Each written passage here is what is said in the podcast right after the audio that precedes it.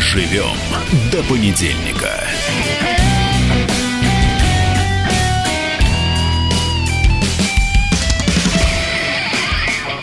Доброе утро, свободный народ, с вами Максим Шевченко. Мы дожили до понедельника, да, вы не ошиблись, я опять в эфире.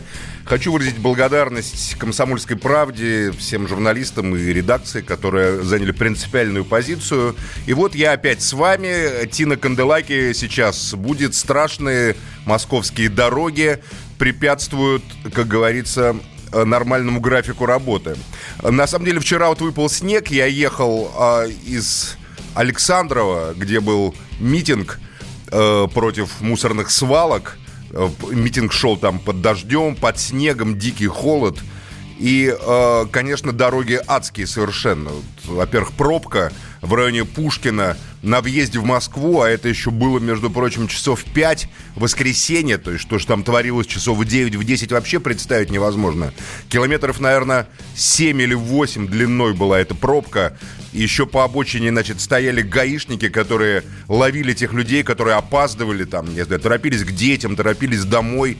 Что сегодня с утра, что каждое утро там творится, представить невозможно.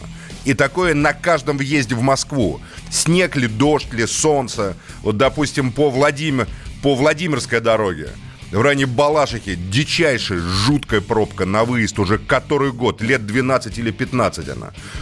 И по многим дорогам одно и то же. Такое ощущение, что кто-то специально блокирует жизнь в Москве для того, чтобы в Москву не заезжали люди, которые в Москве работают, которые в Москве живут, которые в Москву возят товары и так далее.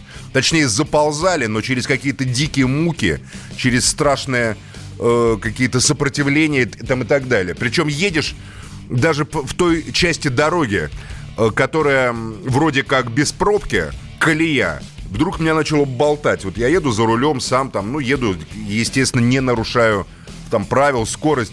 Болтает, выносит направо-налево. Вопрос, какого фига вы годами ремонтируете вот это все убожество, которое вы называете дорогами, если вы не можете даже в огромной столице огромного города сделать так, чтобы это было нормально? И это в столице. А что по всей стране происходит? Причем деньги на дорожный фонд тратятся невероятные совершенно. Вот, я вижу, идет наша красавица, наша прекрасная Тина справилась с дорогами. Тина, привет. Привет, солнышко. Я тут как раз ругаю, как всегда, дороги. До дураков еще мы не дошли, потому что в России же две у нас главные проблемы. Дураки и дороги. Но если с дураками мы как-то справляемся, там, допустим, на дурака не нужен нож, ему покажешь мелодный грош и делай с ним что хочешь, что с дорогами, Тина, ничего поделать просто невозможно. У меня такие для тебя роскошные новости, я Давай. Все специально доброе Меня назначили тебе. Министром дорожного строительства. Это, кстати, тоже вариант, но фирму можешь открыть 100%. Ну, я специально по знакомству для тебя. Получить доступ к бюджету и пили на тротуарах, на дорогах там, Нет, и так это далее. Как ты любишь говорить, про все плохое уже понятно, а сейчас что про хорошее. Давай. Ну подожди, про хорошее, значит, Давай. Например, специально для тебя вчера узнавала, тебя что волнует? Москва волнует? Меня волнуешь тебя... ты, Тина. Меня с утра вот волнуешь только ты. Меня охрана остановила. Да почему тут охрана? Вот мы сейчас про Юбашу будем говорить. Правильно, потому что красивая женщина идет одна, молодая. А вот сейчас вопрос к тебе. Да, вот именно так меня сейчас остановили внизу. Правильно, кто такая? А потом так на меня... Девушка, вы тут что забыли? Прищурились, так посмотрели и говорят, вроде Шканделаки. Я говорю, да вроде я. Мы вас видели на обложке журнала. И вроде вы были не совсем в одежде. Очень интересный комплимент. Вот я хочу тебя как мужчину спросить, что он значит. Я говорю, ну вроде я. А в жизни вообще другая. Я говорю, сейчас мне вот что думает весь эфир Шевченко? Тина, страшнее? Ну, патчи, конечно, патчи. Нет, ну, настолько хорошо выгляжу, что типа, ты не узнал все. Это вот самое главное, конечно. Выглядишь просто потрясающе. Ну, тогда да, значит, смотри. Ну, я думаю, что это...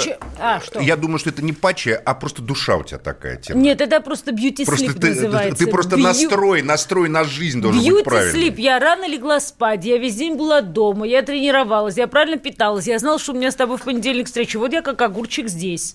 А вчера вечером, между прочим, я доехала с ветерком. За 40 минут в Москве вывели 10 тысяч единиц техники. А в течение дня... Куда их вывели, Тин? Ну, что ты слушаешь эту фигню? Никуда никто ничего не вывел. Ну, а как? Вот я доехала, вообще все было шикарно. И твою картинку я тоже... Я кому только эту картинку не показала. От губернаторов до специалистов. Например, у меня товарищ, он сейчас губернатор Курска, Роман Старовойт. Он в свое время возглавлял федеральное агентство, которое занималось дорогами.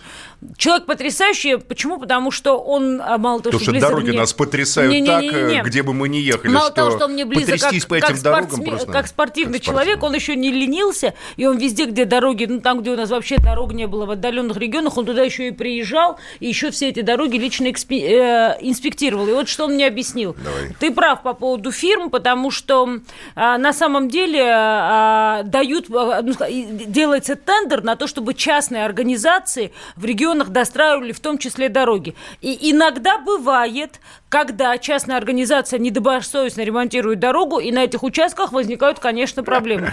Тебя вчера что остановило? Иногда бывает, когда частные организации... нормально ремонтируют дорогу. Вот это редко бывает. Потому что годами, Тина, годами. Вот что нам рассказывают сказки? Вокруг Москвы мы знаем эти места годами. А где вокруг Москвы время, годами? Просто я уже сказал, Ярославское шоссе. Вот сейчас, значит, а Пушкина там и так далее. Идут на Тина, ну, годами шоссе. Идут ремонтные работы. За это время можно города построить. За это время уже Илон Маск, понимаешь, на Марс куда-то там собрал и так далее. Да, по поводу ремонта Ярославской дороги пожалуйста, нам это необходимо.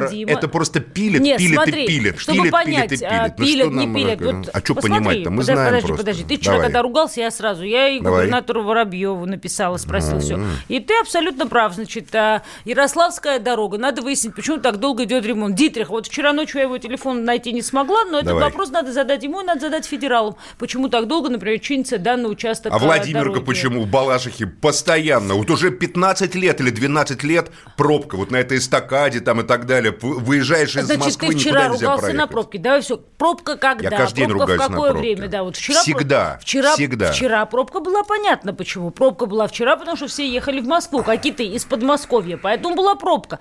Ну, как вот мне сейчас не признать, что я прекрасно с ветерком на шикарных московских дорогах доехал. На шикарной дороге, Тина. Ну, перед тобой все расступается просто. Давайте так признаем. Нет, передо мной все расступается. Нервный Максим Шевченко, который злопыхатель, который хочет все, как говорится, облить грязью, клевещет на родину, но приходит прекрасная сторонник ЗОЖ, Тина Канделаки, и Максим исправляется на глазах. Буткову я ехала 55 минут, я засекла, а к тебе 40. Вот почему? Что случилось в Москве? Как я из своей деревни до Гудкова ехала 55 минут прошлого понедельника, а к тебе за 40 доехала? Что я произошло? Думаю, что это что-то каббалистическое. Я думаю, что это...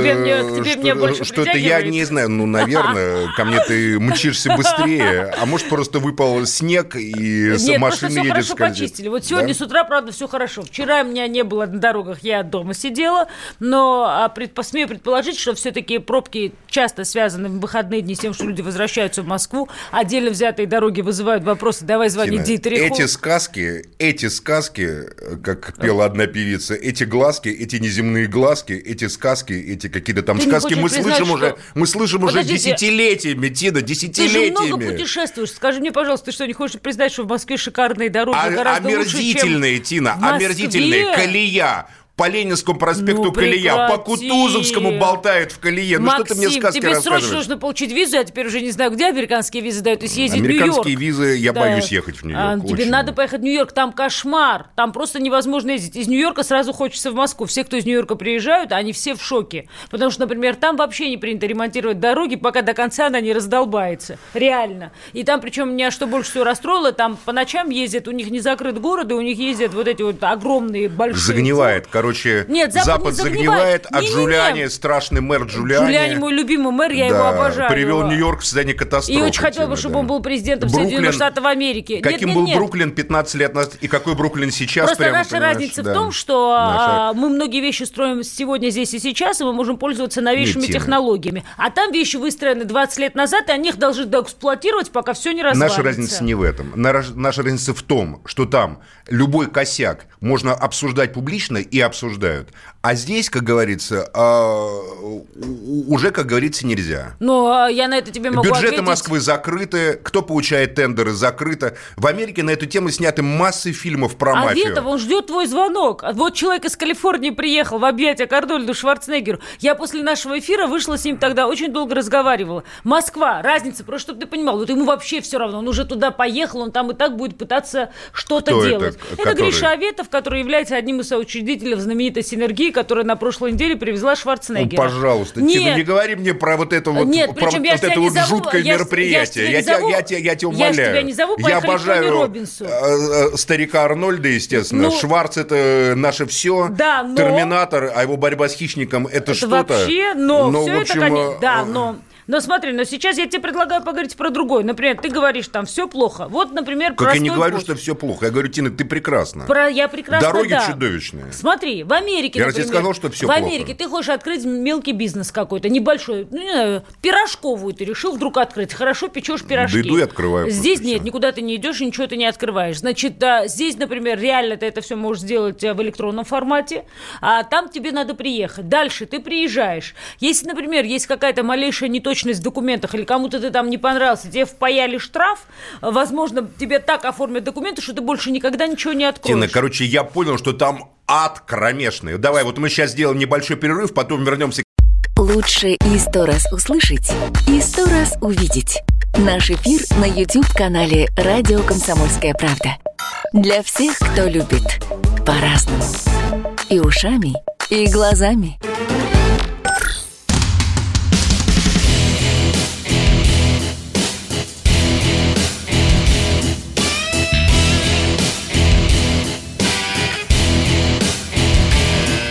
Доживем до понедельника.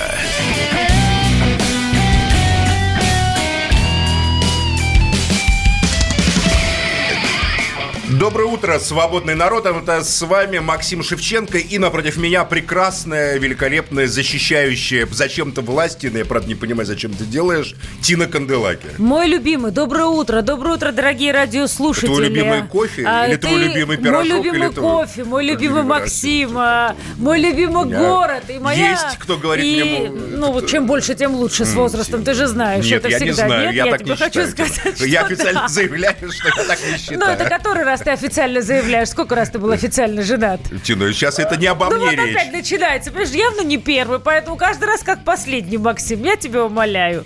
Поэтому... В этом счастье, глупенькая. Да, в этом я же тебе только что это сказал, поэтому не надо мне говорить, зачем ты говоришь, мой любимый есть кому. Последний, единственный, все. Одни говорят, а все же, это последний раз? Да, все, до конца. Да, но для мужчины это смерть, я тебя умоляю. В твоем-то юном возрасте сказать, это последняя женщина. Жить и умереть, как там говорится в американских фильмах, я не помню, там и только смерть разлучит нас. Все, Тина, мы не обсуждаем сейчас меня. Разлучает, ну, возвращаясь к любимой власти, хочу тебе сказать.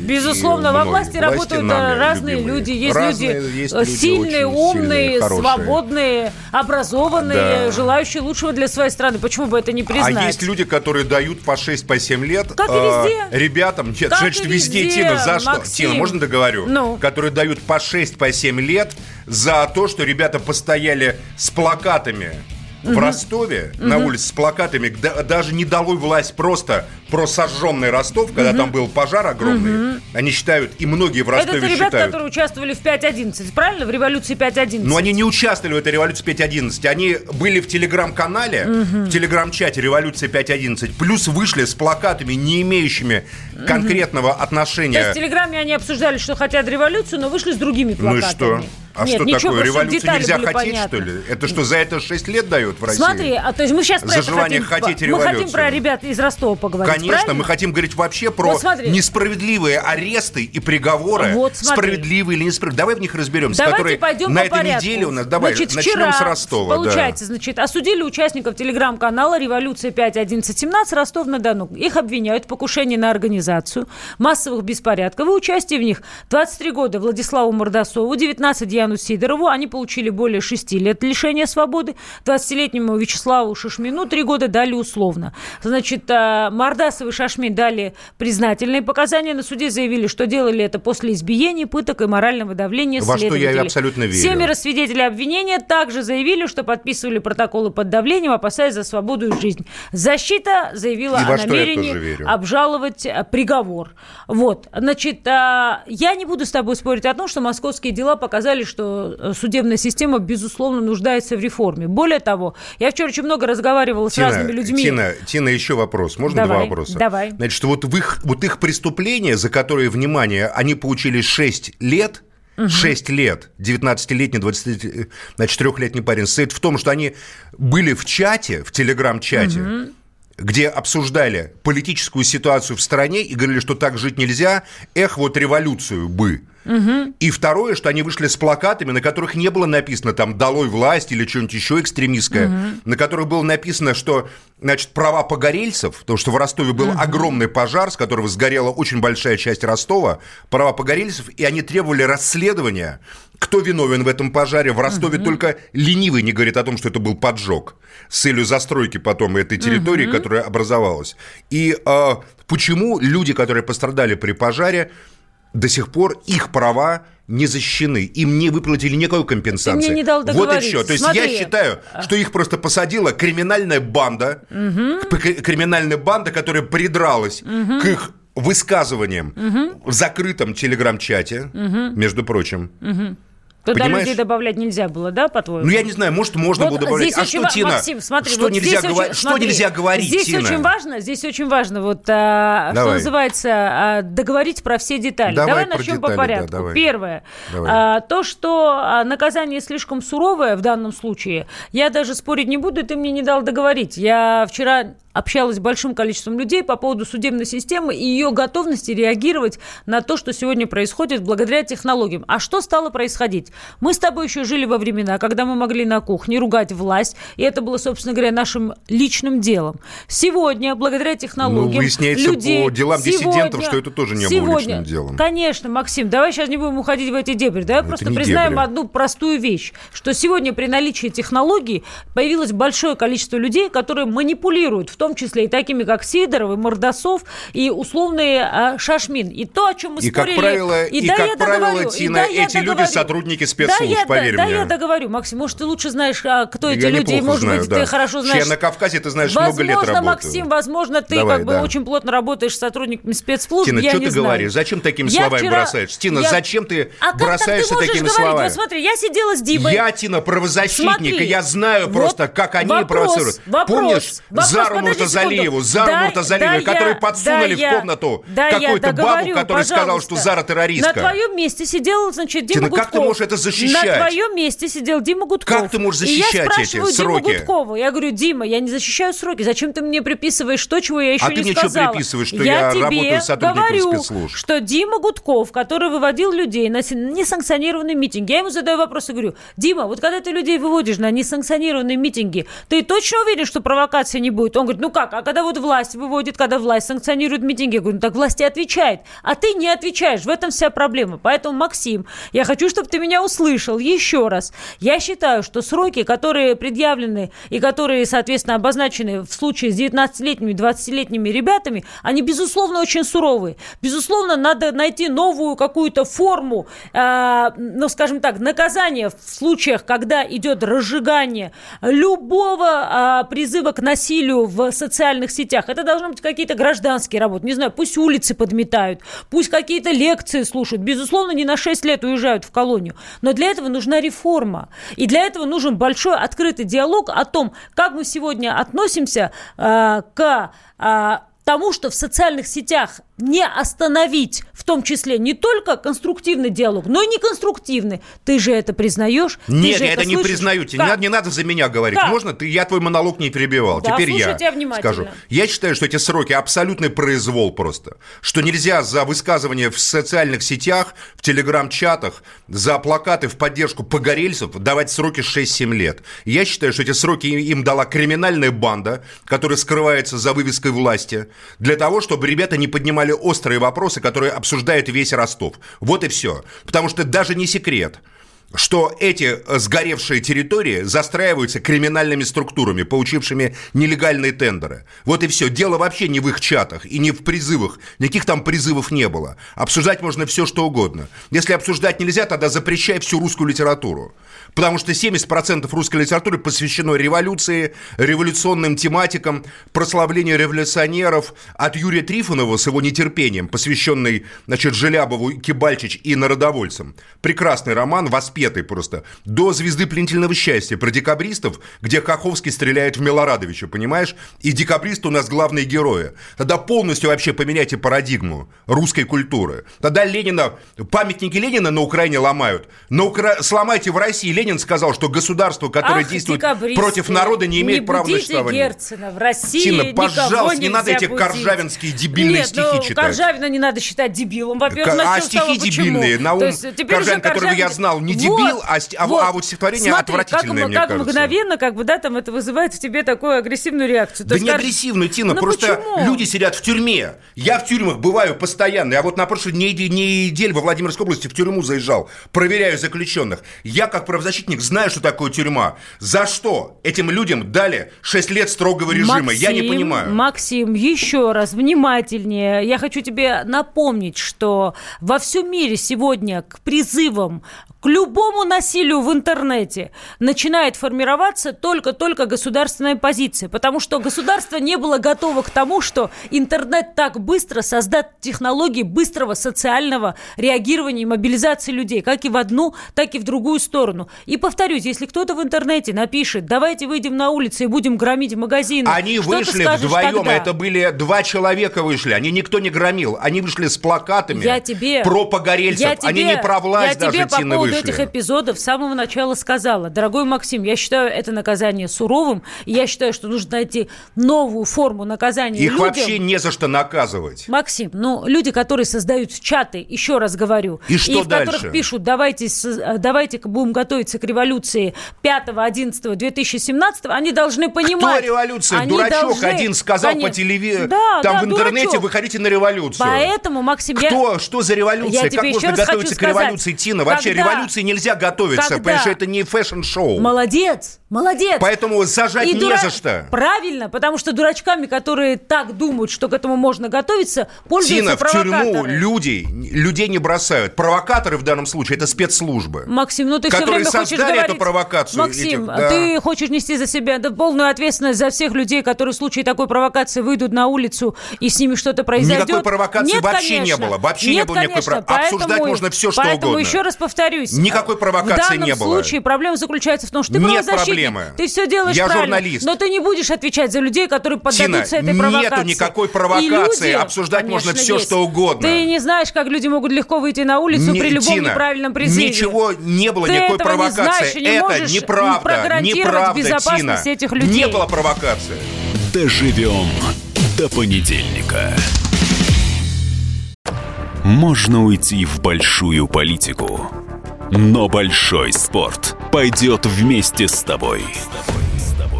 Чемпион мира в тяжелом весе. Боксер с самыми большими кулаками за всю историю бокса. Действующий депутат Государственной Думы. А теперь еще и ведущий радио «Комсомольская правда». Николай Валуев в авторской программе «Большой спорт». По средам в 10 вечера по Москве. Доживем до понедельника. Продолжаем наши дискуссии с Тиной Канделаки о свободе слова, о границах допустимого и о том, что можно говорить и что нельзя говорить.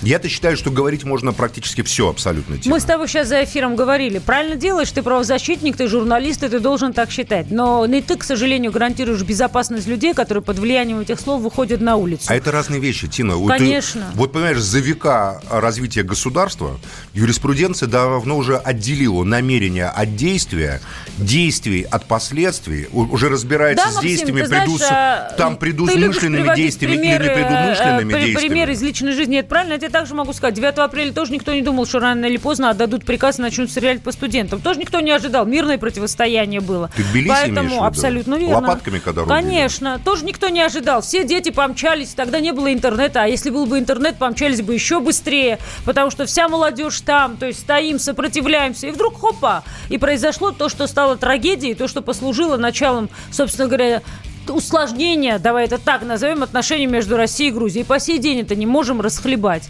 А ты говоришь о том, что люди могут писать все, что хотят, и это ни на кого не действует. То есть ты считаешь, что в Грузии виноваты те, кто сказал выйти на площадь? Я считаю, что в защиту Конституции? Нет, я про это 10 раз писал. Виноват тот, кто отдал этот приказ. Это Михаил Сергеевич Горбачев. И для грузинского народа ответ на этот вопрос однозначен много лет. Абсолютно согласен с тобой в данном вопросе. Поэтому я еще раз... Особенно, насколько я знаю, грузин потрясло то, что было убито много женщин.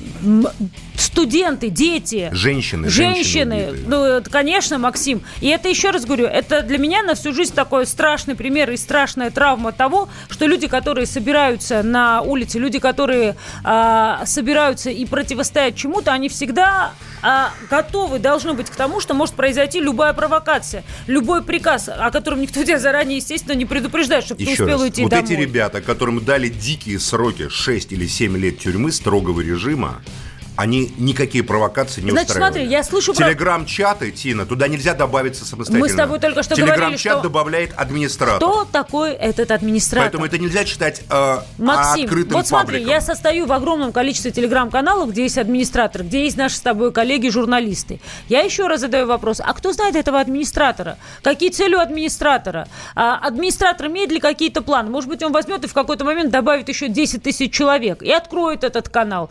Ты никогда этого не знаешь, Максим. Как правозащитник, короче, ты всегда... Тина, ну давай остановимся на том, я знаю, Нет. что ты добрый человек, сама мать, Тина, что за написанное...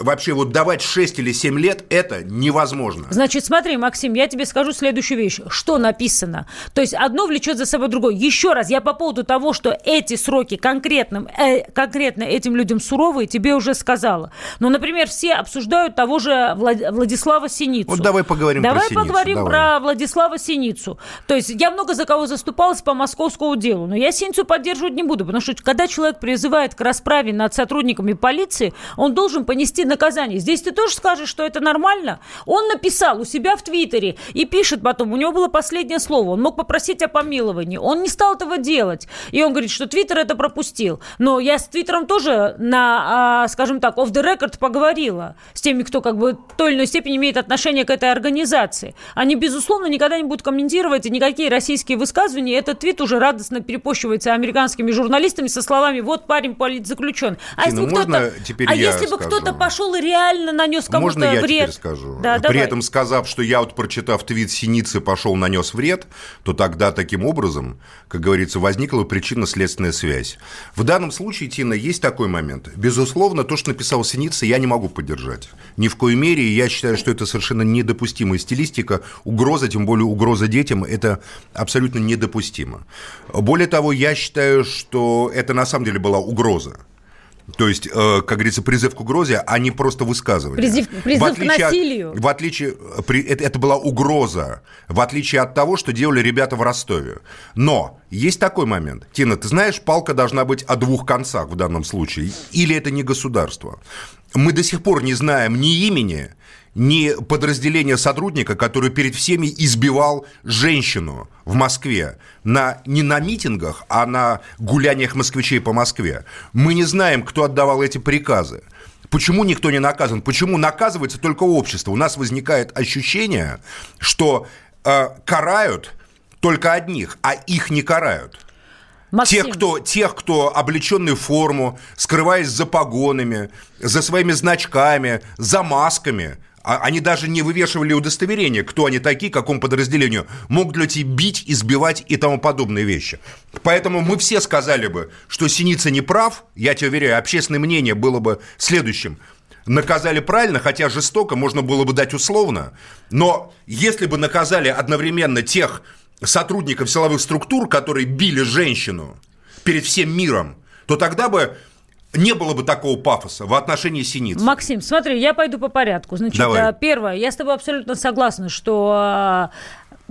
Все люди и с одной стороны, и с другой стороны. И если какие-то сотрудники силовых служб применяют насилие в отношении конкретно граждан... тот, кто бил женщину, еще раз, да, а слушай, не какие-то абстрактные. Ну, я же тебя не прерываю, правильно? То есть, почему? Конкретно, прерывай, очень, пожалуйста, очень, мне приятно слышать твой голос. Очень хочется, чтобы на самом деле имя этого сотрудника узнала вся страна. Очень хочется, уже пятый месяц. Потому что вообще у нас как бы, да, там порицание как форма наказания отсутствует. А это, кстати, очень важный тезис. Почему? Потому что, например, в той же Америки, я часто привожу этот пример, определенная форма поведения вызывает не только, способствует не только человеком получению наказания, но и дичайшего порицания общества. Сейчас я по порядку скажу по Синице. Знаешь, вот я рада, что ты со мной разделяешь позицию и также считаешь, что он заслуживает этого наказания. Нет, я так не считаю. Ну, а что ты считаешь? Я не считаю, что человека надо бросать в тюрьму. Я считаю, что можно было дать условно, я считаю, что можно было оштрафовать. Штрафы. Вот я объясняла Гудкову, например, за выход на несанкционированный митинг в Америке, штраф может быть 250 тысяч рублей, 250 тысяч долларов, прошу прощения, в определенных штатах. Людей заранее предупреждают, идите на несанкционированный митинг, просто потом понимаете, какую ответственность вы несете. Я согласна и по поводу штрафов, и по поводу, например, когда речь идет о журналистах, может быть, штрафы зданию, Тина, и так далее. Тина, мы сейчас давай не про Америку, не надо, как говорится, манипулировать и карты сдавать. То есть мы с тобой спорим, самое главное, мы с тобой спорим по поводу того, за слова надо наказывать или нет. Нет, Тина, мы не об этом спорим. Есть, можно, Тина, подожди, ну дай твой прекрасный голос, тебе говорю, он меня пробуждает, как и всю страну от сна. Но давай разделять следующие вещи. Моральная, как бы, составляющая твита Синицы, это, я считаю, твит абсолютно аморальный и недопустимый. Надо ли наказывать за слова, Максим? Я считаю, нет, за слова наказывать не только не надо уголовным, не надо наказывать за слова тюремным заключением, но за слова можно наказать, ты права, общественным порицанием и штрафом. И там или условно... В данном случае в твите Владислава Синицы, мне так кажется, была все-таки угроза по отношению к детям, что абсолютно недопустимо. А сейчас дай мне в двух словах добавить. Если бы он сказал, мы найдем тех сотрудников... Это один разговор. Да, это он говорит, вот детей сотрудников, это недопустимо, вот и это не может трактоваться иначе, на мой взгляд. Когда я с многими людьми разговариваю по поводу того, должны ли сегодня нести люди, про которых мы в большом количестве говорим не первый уже эфир, наказание за свои слова. И смотри, к какому выводу я прихожу. Когда мы раньше говорили про это на кухне шепотом, то это было одно. А сейчас через соцсеть мы выходим к широкой общественности. И наши призывы могут быть считаны людьми разных психологических составляющих по-разному. Поэтому слова в эпоху соцсетей... Мы не отвечаем, Тина, за психологические составляющие. Слова в эпоху соцсетей могут иметь сильнейший эффект. Тина, пожалуйста, эти слова всегда имеют. Максим... Вот, допустим, Тина, приду тебе пример. Сказал Христос, враги человеку домашние его. Угу. Человек – это мужчина, на самом деле, потому что в славянском языке человек – это мужчина. Значит, враги человеку, домашние его. Вот никаких соцсетей не было, Тина, но уже почти 2000 лет люди не знают точно, враги домашние или не враги домашние. Христос также сказал... Тебя когда-нибудь преследовали, вот скажи честно, за то, что ты говоришь, просто конечно, люди, которые Тина, были... Конечно, меня вообще-то работы лишали за то, что я говорю. Люди, я говорю о людей с психологическими расстройствами. Конечно, люди, Тина, я известный человек, меня преследовали. Ко мне люди говорят, ты что несешь там, или, Максим Ильич, вы правы, там и так далее. То есть было, Тина, чтобы кто-то тебя лично... Нет, это важно, я тебе объясню, почему. Тина, не надо переводить стрелки. Почему? Вот написал Федор Михайлович Достоевский «Преступление и наказание». Я тебе уверяю, что... Были, допустим, в истории, вот был пример, был такой убийца серийный, Мосгаз, в Москве советского времени, который на допросе стал рассказывать, что под влиянием романа Достоевского он стал брать топор и старушек пошел рубить. Надо ли на этом основании запрещать Достоевского? Еще раз, Максим, мы должны... Последствия, Тина, человек... Убийца жены Поланского тоже читал, знаешь, Селлинджера, и что? Я же там, во-первых, не убийца, женщины-убийцы. Женщины-убийцы, ее убили женщины. Мэнсон не давал приказа убивать Шэрон Тейт, не надо выдумывать, детали, понимаешь, какой приказ он дал, но он организовал общину, которая... Детали всегда важны, в юридических структурах важны детали. Мы не будем говорить, Тина, про книги, дальше беру третий момент, мы будем говорить. Давай. Вот есть великий фильм Оливера Стоуна, который ты, наверное, смотрела. Какой? «Прирожденные убийцы», про парочку отморозков, которые ездят по Америке и валят всех подряд. Да. Валят обаятельно, валят красиво. Бонни Единственное, Клайд на индейском дожде. Там на индейском вожде как бы стопорятся. Понимаешь, да?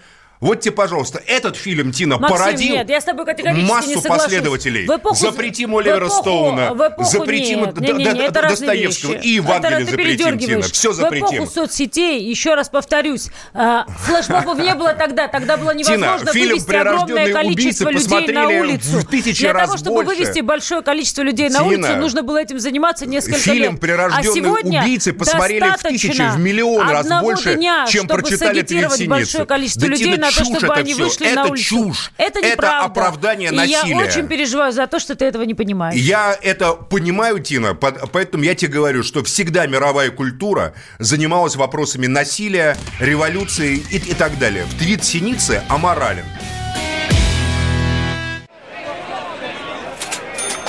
Банковский сектор. Частные инвестиции. Потребительская корзина. Личные деньги. Вопросы, интересующие каждого. У нас есть ответы. Михаил Делягин и Никита Кричевский. В эфире радио «Комсомольская правда». Час экономики. По будням в 5 вечера.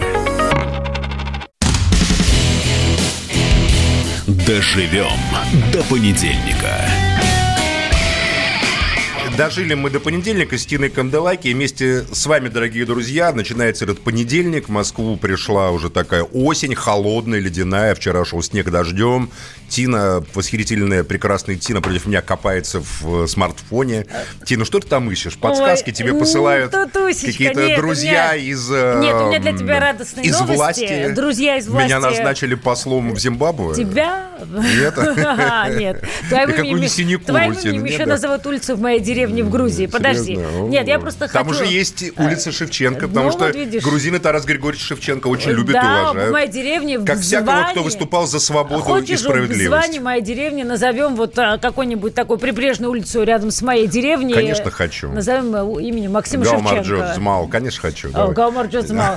Хороший сериал буду снимать, правда, поэтому... брат, я тебя братом не могу... Как сестра будет по-грузински? А ты знаешь, кстати, Дао. Да, вот Дао. Гаумарджо Здао. Гаумарджо Змау. Так вот, сериал буду снимать, и у меня сегодня будет очень интересная встреча. Не хочу тебе говорить, с кем, скажу за эфир. Тина, наверное, с кем-то из власти. Ты знаешь, нет, я тебя разочарую. Человеком. Очень большим... Или из крупного бизнеса. Нет, ты знаешь, не из власти, не из бизнеса. Очень крутой журналист. Прям крутой-крутой. Прям, может быть, он тебе не нравится, ты к нему ревнуешь. Владимир Соловьев, но, в отличие от тебя, стал писать сценарий. Да сценарий для кинофильмов. Боже мой. Вот такой вот журналист. Неужели Гордон? Ну, давай, начни гадать. Тина, Соловьев, давай Гордон. Кто мы вернемся, мы вернемся. А почему ты, кстати, сценарий не пишешь? Напиши, как Фауда. Потому что я сам ощущаю себя... ощущаю себя находящимся внутри какого-то кинофильма. Это понятно, но ты сериал Фауду. Это понятно тебе? Это сериал понятно. Фауду ты посмотрел? Нет, Тина, не смотрел. Пожалуйста, почему? Давай вернемся к свободе слова. Это нет, это просто сериал, можно 2 секунды, лайфхак какой-то людям, что смотреть. Просто сериал Фауду, он создан для тебя. Потому что это как раз о взаимоотношениях между палестинцами и Израилем. И там спецслужбы очень ловко работают, переодеваясь друг друга и работая на территории каждой страны. Почему-то специально для меня, Тина? Потому что я хочу, чтобы ты посмотрел, мне кажется, тебе понравится. Почему специально для меня об отношениях между палестинцами и израильтянами? Ты интересуешься Востоком, ты интересуешься политикой на Востоке, конечно, и тебе должен понравиться этот сериал. Я и на Западе, Тина, и на юге, и на севере интересуюсь политикой. Вот меня, допустим, очень интересуют отношения между медведями, белыми и тюленями. Шукрат. Что значит Максим Шукрат? Тина, пожалуйста, не надо сейчас вот заполнять эфир непонятными Почему? Вещами. Ты считаешь, что если люди смотрят сериалы, это они тратят время непонятно на что? Я не знаю, что такое Шукрат. Шукрат, спасибо, Максим. Шукран, спасибо, а не Шукрат. Что ты знаешь, Тина. Шукрат. Что такое Шукрат? Это какое-то персидское имя, очевидно, Шукрат. То есть, если назвать ребенка Шукратом, это будет спасибо, по большому счету, переделанное в имя. Шукрат. Шукран, спасибо. Шукран, спасибо. Ну, так не говорят арабы. Давай перейдем к следующему, Тина. Давай. К свободе слова, то есть продолжим наш разговор. Продолжаем псковская наш журналистка Светлана Прокопьева. Да. Значит, за нее вступилась ОБСЕ, и, на мой взгляд, совершенно справедливо, потому что ей светит какой-то дикий совершенно срок. за то, что она разместила колонку о своем понимании мотивов архангельских террористов, которые взорвали, организовали взрыв. Там был мальчик один, 17-летний, да, который в здании ФСБ взорвал себя. Да, и, соответственно, целая группа людей прокомментировала этот теракт. Да.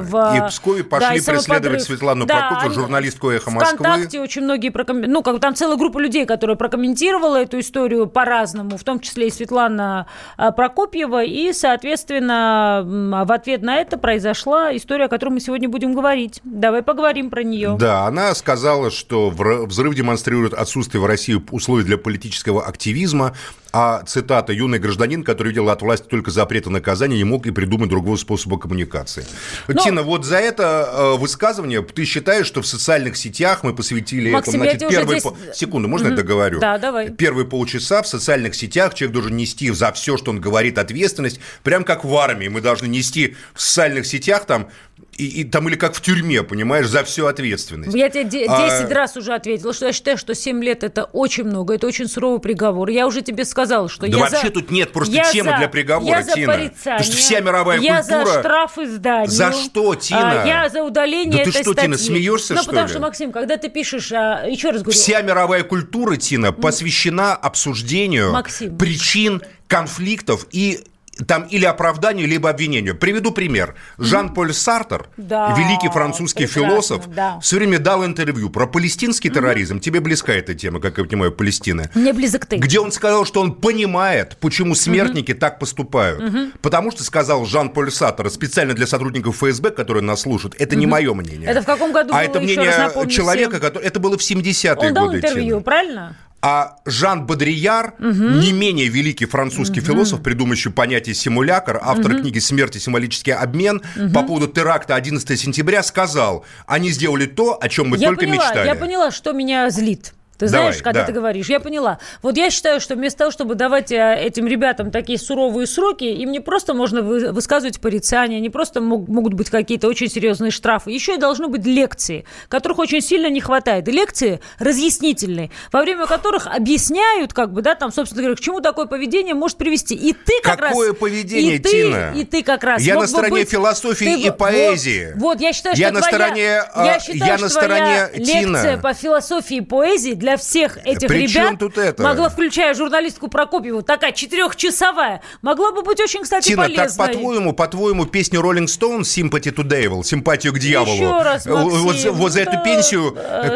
песню можно как за оскорбление, за эту песню как за оскорбление чувств верующих, Максим, можно, как говорится, давать. Может, сказать, и Оззи Осборна за то, что он съел летучую мышку, в тюрьму посадишь. Ты сам не любишь, когда я передергиваю, но я тебе в ответ могу ответить. Слушай, тогда весь рэп надо запретить, потому что весь рэп — это криминальная культура. Конечно, более это призыв к насилию. Абсолютно верно. Тогда вся нормальная культура — это призыв к насилию. Тогда всю рок-музыку надо запретить. Но все это, еще раз повторюсь, не имеет никакого отношения к тому, о чем мы с тобой говорим. Потому что все, что высказано в художественных произведениях, это художественные произведения. А когда человек от своего имени, не будучи поэтом, не будучи Бодрияаром, не будучи Сартром, не будучи Достоевским, возможно, возможно, и ты войдешь в историю как Бодрияар, но, тем не менее, когда молодые ребята, 17-летние, пишут о том, что давайте пойдем, или 18, или 19-летние, давайте будем преследовать. Молодой ли ребят, молодой ли ребенок, Светлана Прокопьева. 38 лет, достаточно молодая женщина. Но она журналист и публицист. И написала... Слушай дальше. И когда кто-то пишет про то, что, условно говоря, пойдемте, давайте будем преследовать детей сотрудников Росгвардии, Максим... Тина, не надо, пожалуйста, передергивать. Синицу мы морально осудили. Дальше. Все, мы не про Синицу говорим. Мальчик пошел в 17-летний у здания ФСБ и... Сумасшедший. И дальше она Светлана пишет «молодец». Она не пишет «молодец». А что она написала? Прочитай. Она написала «молодец» ВКонтакте. Что юный гражданин, который видел от власти только запреты и наказания, не мог и придумать другой способ коммуникации. Она прокомментировала ВКонтакте. Молодец, Максим, прочти внимательно все. Там есть Ничего, Максим, когда... И что, за это в тюрьму бросать человека? Еще раз, я же уже тебе сказала, 7-летний срок для этого абсолютно неоправданное, суровое наказание. И я считаю, что вообще для этого наказание неоправданно. Я еще раз хочу повторить, что такие суровые сроки из людей, которые, возможно, эмоционально отреагировали на разного рода события, которые тоже находятся под влиянием информационной волны, волны. Это прямой путь к реальному превращению этих людей в оппозиционеров и революционеров. Зачем? Не надо их никого превращать, не надо их никуда толкать. С этими людьми, я считаю, в зависимости от того, что они сказали. Да. То есть я Синицу не обсуждаю. За это, понятно, должен быть срок. Нет, непонятно, что должен быть срок. Для меня это абсолютно... Ну, это моя точка зрения. Нет, это морально абсолютно осужденный. Вот срок совершенно непонятно. А со всеми остальными людьми, естественно, нужно разговаривать. Нужно разговаривать, и должны быть еще раз штрафы, должно быть порицание. Кто должен разговаривать, Тина? Дядя в погонах? Слушай, ну вот твоя любимая Америка, про которую ты так рассказывал. Там огромное количество способов, как поговорить с людьми. Включая, например, те же обычные работы, когда люди по, не знаю, несколько месяцев метут улицу. Тина, можно я вставлю слово? Да. Во-первых, не приписывай мне любовь к Америке, это звучит просто пародийно. Все, кто меня знает, как говорится, просто Тина хохочет. Я тебе просто говорю, что там соблюдается процедура, потому что там можно следить за этим. Но здесь совершенно другая ситуация. Вот я считаю, это позиция ленинская, которую я полностью разделяю. Я ленинист по своим взглядам. Ленин осуждал терроризм. Ленин считал, что терроризм – это путь в никуда. Я тоже считаю, что терроризм – это путь в никуда, и всех призываю отказываться от любых видов террористической радикальной деятельности, потому что это путь в никуда. Потому что терроризм всегда в итоге только работает на спецслужбы и только укрепляет власть. Не было в истории человечества случаев, когда террористические действия содействовали бы изменению общества. Наоборот. Эта позиция ленинская, абсолютно с ней согласен. А как Сталин сумел продавить Ленина? Вот мне интересно, все прекрасно знают, что Сталин в Грузии, когда он еще не был Сталином, а был обычным Иосифом Джугашвили, был одним из членов банформирований и лично руководил терактами и был одним из самых известных террористов в Тбилиси. Это был не теракт, это были экспроприации, во-первых, тифлисская экспроприация. С целью ограбления людей. С целью ограбления для деньги на нужды революции, которая разворачивалась в стране. Напомню, что в стране шла уже революция, первая революция. Людей вешали, власть публично вешала людей, расстреливала людей. И вообще то, что творилось в Закавказье, прекрасно описано в романе Чабуа «Амираджиби Дата Туташки», где описывают расстрел просто рабочей демонстрации в Тбилиси. При этом Чабуа не сочувствовал коммунистам, как ты понимаешь. Прекрасно там понимаю. Там описывая это. Поэтому, Тина, пожалуйста, не надо меня ловить. Нет, Сталинская я тебя не ловлю. Было решение 6-го года, когда Ленин осудил, в том числе и эксов в Закавказье. Но ты же со мной согласен, что, условно говоря, вот кто-то в какой-то момент решил, что власть так себя ведет, так мы будем отнимать у бедных и давать у богатых, и будем давать бедным, убивая при этом ни в чем не повинных людей во время терактов, Максим. Ты это прекрасно понимаешь, что нет грани. Невозможно сказать, что я сейчас буду отвечать власти, Тина, и я при этом буду отвечать словами. Я, как и Ленин, противник терроризма. Вот это важно. Вот и все. И ты против того, чтобы кто-то призывал к насилию. Партия тогда осудила добычу. На насилие? Ты согласен со мной, Тина, что можно я договорю? На насилие нельзя отвечать насилием. Партия осудила добычу денег любым способом на нужды партии в 1906 году. На насилие нельзя отвечать насилием. Коммунисты осудили это все, Тина. Доживем до понедельника.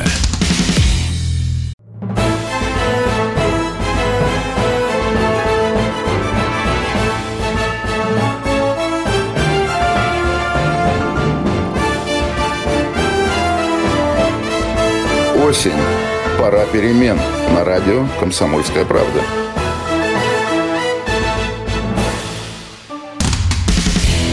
Доживем до понедельника.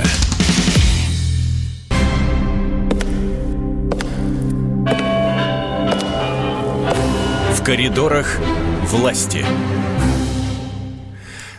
Продолжаем наш понедельник. Мы с Тиной Канделаки. Тина, мы обсуждали сейчас очень... У нас тут в перерывах такие интересные идут дискуссии. Вообще нас слышно, видно, Тина, никто не в курсе. Тина, так как ей никто не подсказывает, она меня слушает, я могу говорить. А это ты просто прям ты переживаешь, что мне много людей пишет. Ну что делать? Тина, я не переживаю, я за тебя, потому что мне, бедному, никто, полковнику, никто не пишет. Давай я тебе буду писать. Мне вчера вечером все писали, звонили перед эфиром. Ты даже не прицепился к тому, что назвался полковником. Тина, давай, у нас сейчас коридоры власти, шаги слышала. Специальный корреспондент «Комсомольской правды» Дмитрий Смирнов идет по коридорам власти. Дмитрий, здравствуйте. Дима, добрый день.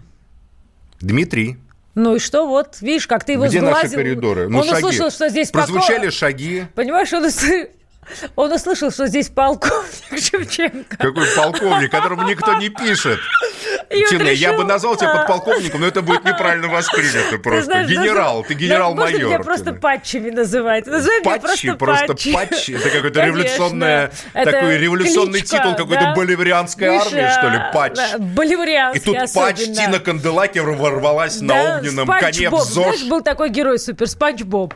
Понятия не имею. Это американская культура, в которой ты корифей. Ты определись, ты или ее знаешь, или нет. Я вообще не знаю американскую культуру. Я знаю только Хемингуэя и Оливера Стоуна. Подожди, мы выяснили, что еще ты и Селлинджера тоже знаешь неплохо достаточно. Селлинджер. Это такой математик, мужик, да. Ну и Хемингуэй явно тебе должен быть знаком в той или иной степени. Непонятно. Ну а Генри Миллера в детстве не читал? В 5 лет.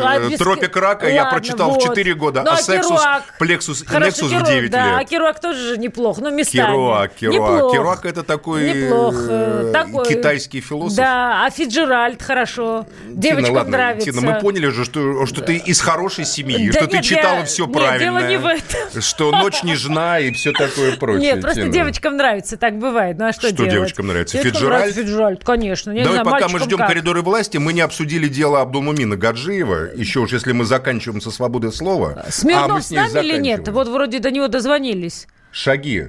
По коридору. Давайте еще раз шаги пустим, иначе мы просто к другой теме перейдем. У нас 10 минут. Просто будет обидно, что мы есть какой-то Дмитрий, теме... Дмитрий, здравствуйте. Дима, добрый день. Опять шаги. Шаги второй раз. Вот так. В коридорах власти. Идет Дмитрий Смирнов. Нет, просто возникает ощущение, что власть туда-сюда ходит. Да по нет, коридору от стенки к стенке. Дима, почему Дмитрий, доброе утро? Почему доброе по коридорам власти идете на каблуках? Потому что такой цокот звучит. Да-дан, да-дан, да-дан. Не на каблуках, а просто чеканит шаг. Тина, ты просто извини, как девочка не знаешь. 20 сантиметров носок. Слава Дмитрий, Богу, что доброе знаешь утро. Ты. Алло, доброе утро. Вот Дмитрий. Видишь? Да. Доброе утро. Что там у вас в коридорах власти? Как чеканит носок? У нас не коридоры, у нас сейчас горы власти и вот эти вот берега Енисея, сибирские кедры, шишки, сыроежки или какие там боровики, в общем, костер, тайга. А что такое? Вся власть отмечает? Не будем говорить, что... Или будем а почему? Говорить, скажем, сегодня день рождения президента Российской Федерации Владимира Владимировича Путина. Ему исполняется 67 лет. Прекрасный возраст, он в замечательной форме. Дай бог ему здоровья и с днем рождения. Почему не будем говорить? Будем. Да. А мне просто попросили не упоминать. Дима, ну вам попросили, меня не просили. У вас, видите, редактура какая-то работает с вами. Вам не пишут, но с вами просто заранее проводят беседу. Я на всякий случай не хорошо, не плохо, Тина. А со мной никто беседы не проводил, поэтому я голосовала за нашего президента. Там, как там на берегу Енисея костры взвились? Меня тоже никто ни о чем не просил, поэтому я могу смело рассказать, что там на берегу Енисея в компании по традиции уже с Сергеем Шойгу Владимир Путин отправился на берег Енисея, туда вот в самые истоки, забрался, как он сам сказал, выше облаков на 2000 метров по горам. Вот он 5 лет назад, когда там бродил, он на следующий день пришел на совет по спорту и сказал, 9 километров прошел по горам, все тело сегодня болит. Вот интересно, что он скажет завтра по этому поводу, когда выйдет на работу, будет ли у него что-то болеть или нет. Но судя по вот этим кадрам, которые распространила пресс-служба Кремля вот за выходные, Владимир Путин там прошел немало, и там такой внушительный палкой он карабкался по всем этим горам. Ну, не знаю, может, он палку с собой в Москву привезет. Хорошая новость, спасибо вам большое. А скажите еще какие-нибудь новости, сплетни, Дима, что-нибудь происходит? Хоть, может быть, журналистские Тина, какие-то расследования? Тина губит меня в прямом эфире. Давайте. Новости, сплетни. У меня тут валидол. Ну почему? Политические сплетни — это отдельный жанр, всегда интересно. Давайте. Слушайте, я не знаю, честно говоря, какие могут быть сплетни про президента. В коридорах власти. Да нет, ну слушайте, что-то интересное. Тина, я тоже потрясен, честно говоря. Что-то интересное происходит, я не знаю. Пожалуйста, мы... Не надо трястись, почему? Например, мы с вами сегодня находимся в октябре. Вот, условно говоря, мы телеграм-каналы мало обсуждаем, а телеграм-каналы, как умалишенные, писали все лето, что нас ждут невероятные потрясения во власти осенью. Вот уже октябрь наступил, а потрясений все нет. Поэтому, может быть, про это что-то добавить? Потрясений-то в ближайшее время у нас никаких. Вот, видите, Тина, как хорошо. Вам нужны, вот мы тут с Тиной тему революции обсуждаем, это вам нужны великие потрясения, а нам нужна великая Россия, Тина. Нет, мне просто интересно то, что пишут телеграм-каналы, насколько это соответствует действительности, потому что бурлит общественность телеграмная, а в жизни все спокойно. Дмитрий Песков сказал, и нам с Тиной сейчас будет обидно, как людям, которые ведут телеграм-каналы, не читайте телеграм-каналы, сказал Песков, когда его просили очередной слух прокомментировать. Вот. Правда, он не сказал, какие конкретно не надо читать. Ну ладно, Дмитрий, а у меня тогда вот не могу удержаться все-таки. Вот характер такой, всегда меня подводит под какой-то монастырь, там, под нож и так далее. С шаманами общались?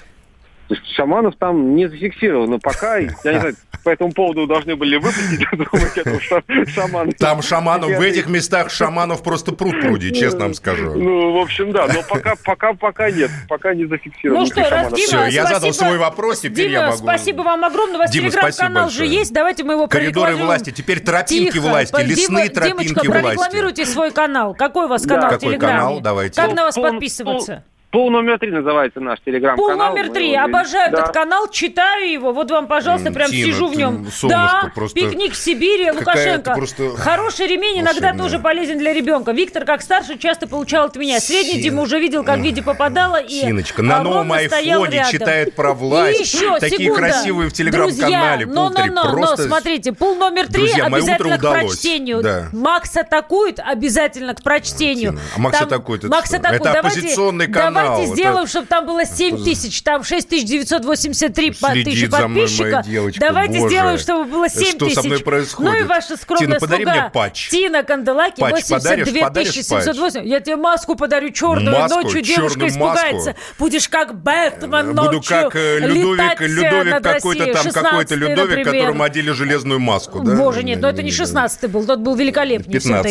Все-таки. Без железной маски, друзья мои. А вот мы тем временем уходим на перерыв. Читайте мой телеграм-канал. Да, хочу 83 тысячи вот сегодня. Я читаю. 83 тысячи сегодня мне и 7 тысяч тебе. Договорились. Договорились.